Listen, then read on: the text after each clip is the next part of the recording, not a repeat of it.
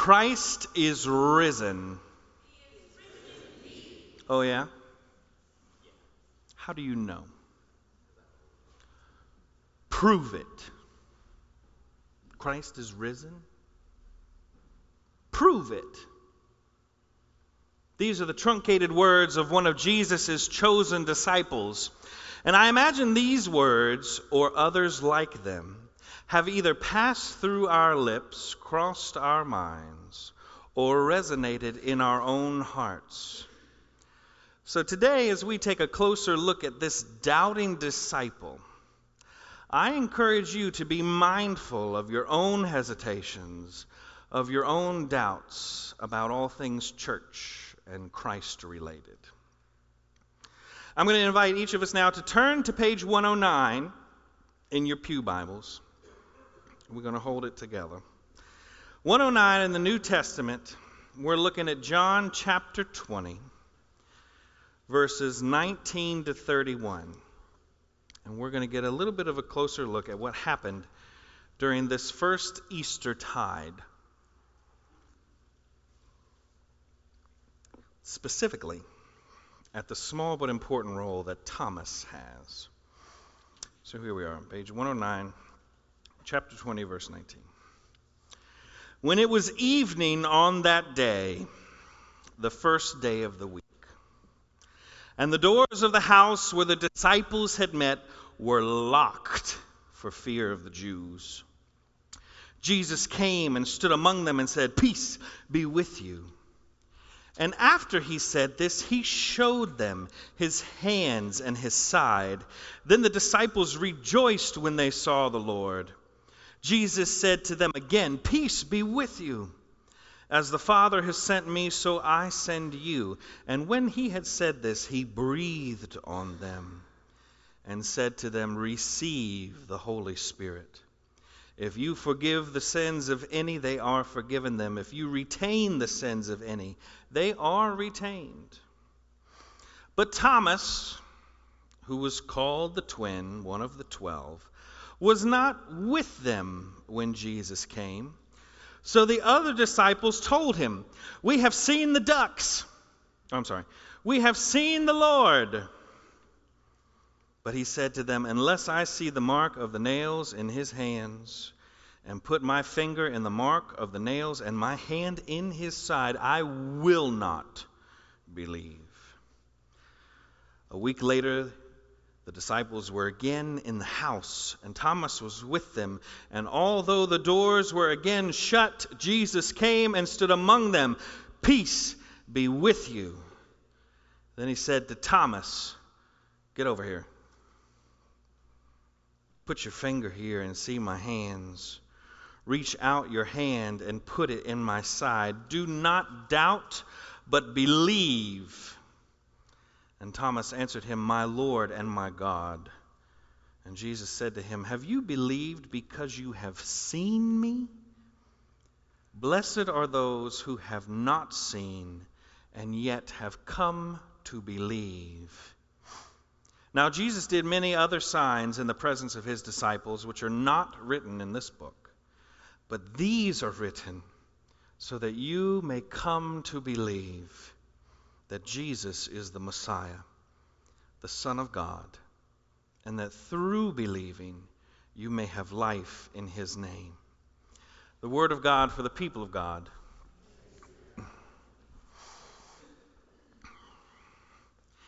In the three synoptic gospels of Matthew, Mark, and Luke, the twice named apostle Thomas, also called Didymus, is relegated only to the lists of Jesus' disciples. He's known by name only, like a footnote in the story of our redemption, an asterisk that tells us there's information somewhere else. Thomas is just not all that relevant or present. The most relevant data about him seems to be limited to his two different names, Thomas and Didymus, both of which mean that he was a twin. It is only in the Gospel of John that Thomas is allowed a few brief moments at the microphone, speaking only three times. The first is at the death of Lazarus. Jesus and the disciples had just learned that Lazarus has died, and then Jesus announces his intention of going back to Judea, a dangerous place where the people had just tried to stone him to death. Well, almost all of the other disciples began to push back against that plan. They didn't want to go back. They were worried that Jesus was going to be killed. They were worried that they too would be stoned and killed. They didn't want to go back to Judea to see Lazarus and Mary and Martha. They thought they would die. Well, Jesus says he's going. Deal with it. Thomas pipes up for the first time and says to the other disciples, Let us go so that we may die with Jesus. Oof. It's very courageous of Thomas. Very brave to speak so boldly about risking his life so that he might stay close to Jesus. I mean, wow, what faith, what trust. The second time we hear Thomas's voice is during the Last Supper. Jesus has just washed their feet. Judas has run off to gather the soldiers. Peter has just been called out for being a future Christ denier. And Jesus is trying to pull everyone back together for this final chat and says, Do not let your hearts be troubled. Believe in God and also in me. There are many rooms in my Father's house. If it were not so, would I have told you that I'm going to prepare a place for you? And if I'm going to prepare this place for you, I'm going to come back and get you so we can be together forever. You know where I'm going. And Thomas says, I don't know where you're going. Thomas says, Lord, we don't know where you're going. How can we know the way? And that's when Jesus says, I am the way, truth, life, etc. Apart from our scripture lesson this morning, that's all we have for Thomas. That's all there is. We can kind of assume that he's hanging around at all of the other major events because he's listed as being there, but that's all we're given on this great doubter, this non believer, this holy skeptic, and possible cynic. In our reading this morning, it starts on Easter evening. It's Sunday night. The body of the Lord is missing. John and Peter had gone running to the tomb that morning. They saw the rolled up linens. They didn't know about the resurrection. They thought someone had stolen his body. They left Mary just sobbing outside of the tomb and returned back to their own homes. They were terrified. They thought they were about to die, that they too would be rounded up, crucified or stoned, and so they were back in their house and the doors were locked. Easter morning and through most of the Easter evening, for most of the disciples, is not filled with ham biscuits, potato salad. It's filled with fear and great uncertainty. It is only to Mary, only to the women, that Jesus had appeared that morning. And then for some reason, the other disciples didn't really believe them. So that evening, most of them are gathered together to discuss their next steps. Something weird was happening. Mary and the women are saying they saw Jesus. These two guys from Emmaus passed by, said they saw something too. But why hadn't Jesus appeared to John? Why didn't Jesus appear to Peter or to any of the remaining 11 disciples? They're hiding behind these locked doors, and all of a sudden, poof, it's Jesus. They lose their minds. Get him! Kill him! We're all going to die! Attack! Somebody got in the locked door! And Jesus goes, Wait, calm down. Back up, James. It's me. Peace. Look, it's me, Jesus. Check it. It is only then that the disciples have their fears abated. It is only then that they recognize and worship the risen Lord. They didn't believe the women. They didn't believe Simon and Cleopas. They didn't even believe Jesus the first time around. And they didn't even believe him when he appeared behind the locked doors. They were all doubters. But it's Thomas who gets the title. And perhaps he gets this special title because he was apparently the only one who missed the meeting. Y'all know how it is when you miss a church meeting around here.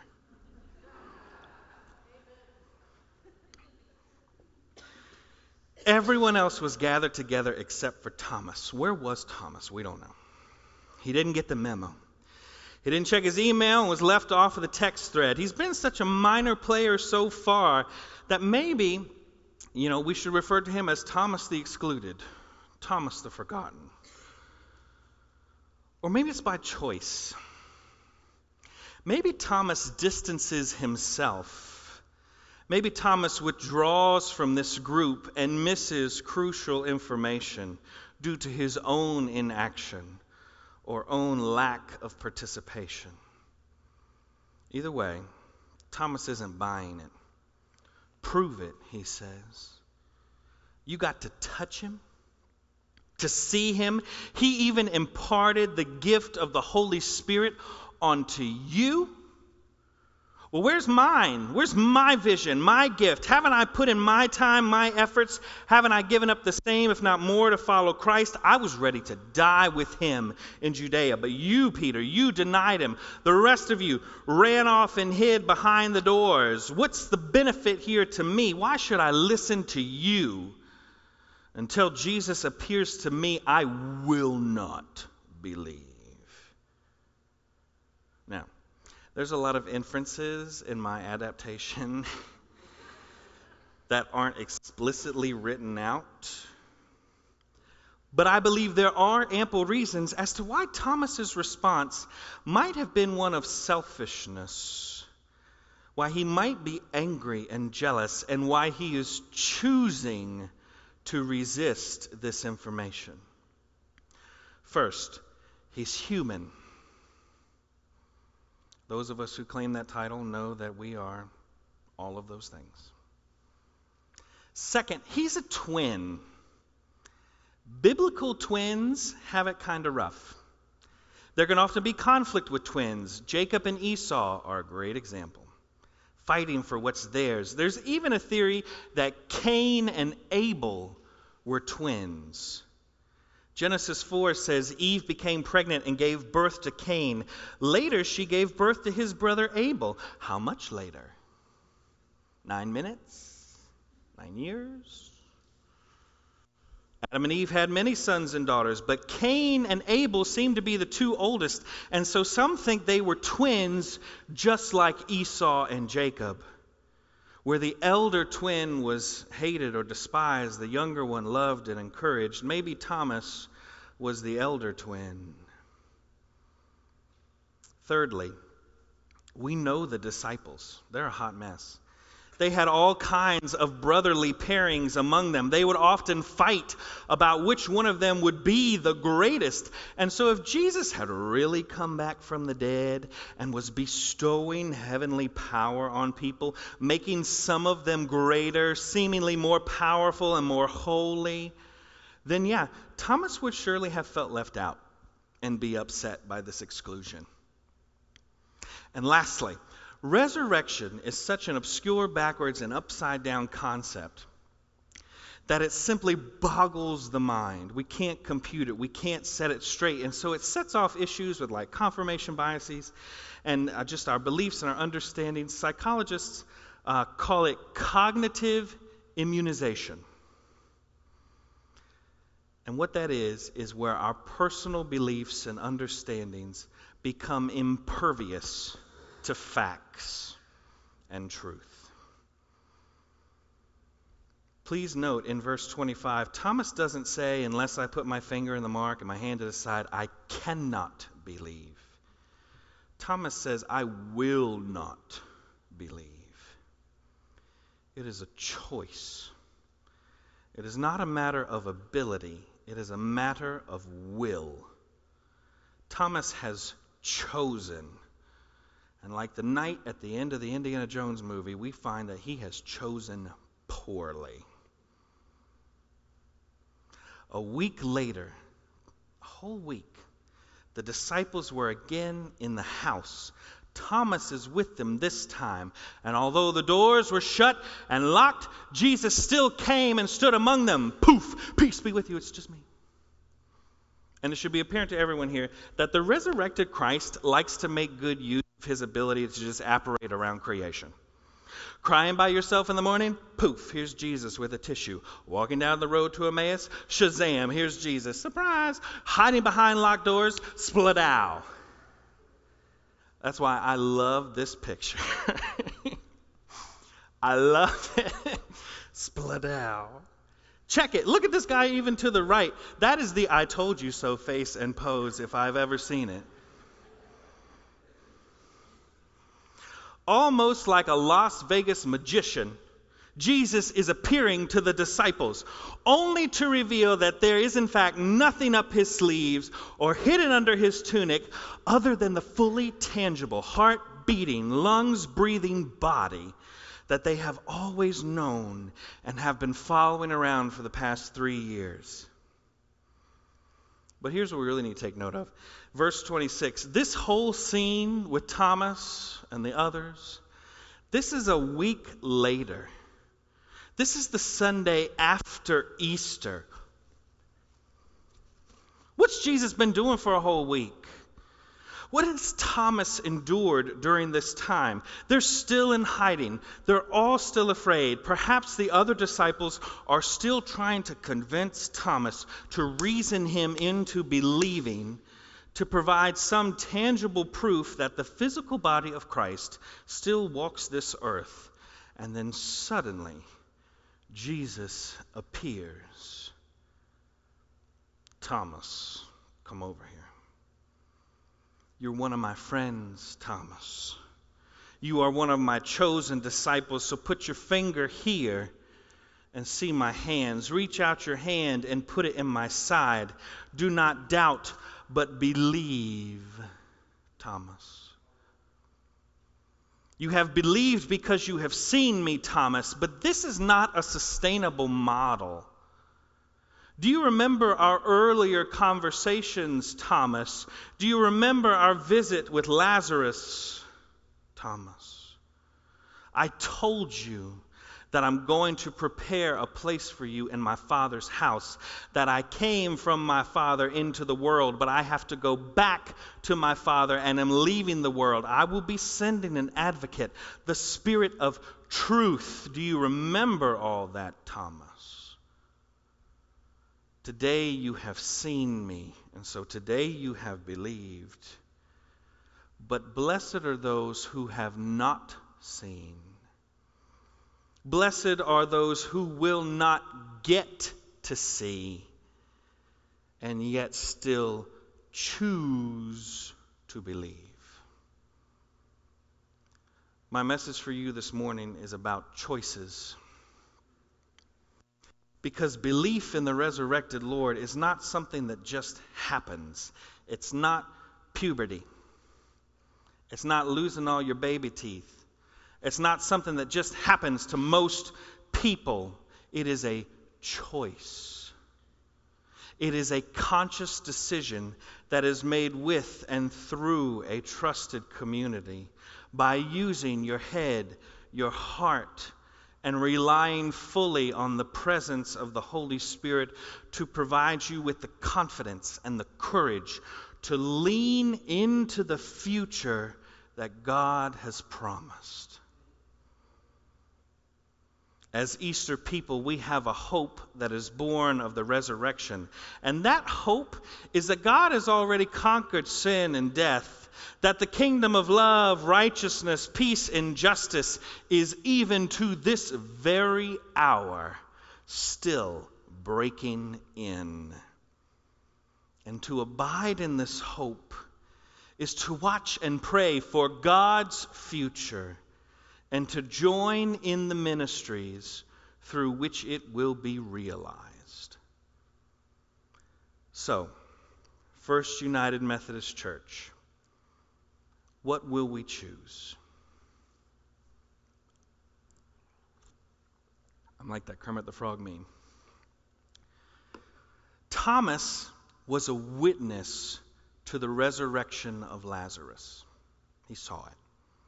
He was there when Jesus laid out the plans for salvation, and he heard the truth from the women and the men, the same people he entrusted with his life, and he still chose wrong.